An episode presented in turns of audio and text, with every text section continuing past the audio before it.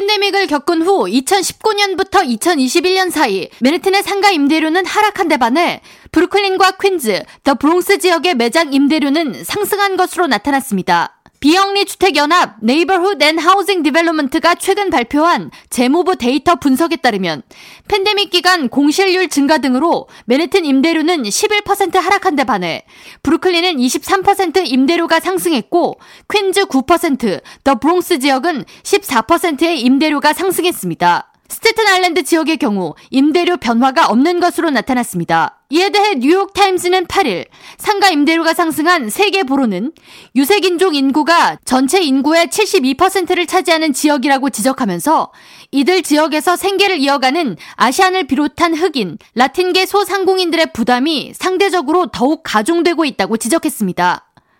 매체는 뉴욕시 경제 회복과 활성화를 위해 소상공인들은 대출금을 갚아 나가고 매출 증진을 이뤄야 하지만 이들이 부담해야 하는 급격한 임대료 상승, 임차인에 대한 보호 부족 등으로 이들의 재개가 쉽지 않으며 이는 고스란히 뉴욕시 경제 위기로 이어질 수 있다고 지적했습니다.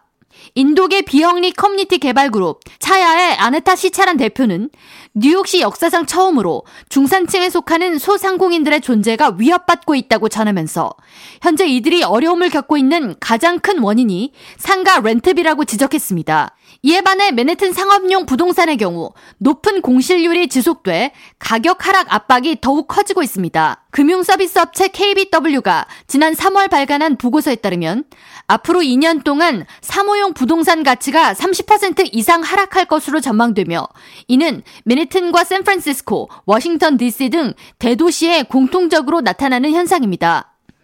상업용 부동산 서비스 회사 CBR리 그룹은 샌프란시스코 사무실의 공실률이 30%에 육박하는 것으로 분석했으며 이는 신종 코로나 바이러스 감염증 사태 발생 이전의 7배가 넘는 수치이며 이와 비슷한 현상이 맨해튼과 LA 등 다른 대도시에도 나타나고 있다고 전했습니다. 이와 같은 현상에 대해 투자의 귀재 워런 버핏 회장의 사업 동료이자 단짝인 찰리 먼거 버크셔 해서웨이 부회장은 사무용 건물을 포함한 상업용 부동산의 침체가 미 은행권의 불안에 또 다른 뇌관이 될 수 있다고 지적했습니다. 먼거 부회장은 최근 사무용 빌딩들과 쇼핑센터들을 포함해 문제가 많은 상업용 부동산 수가 지나치게 많다고 지적하면서 은행들이 6개월 전보다 부동산 대출을 더 조여야 불안에서 벗어날 수 있을 것이라고 강조했습니다. K라디오 전영숙입니다.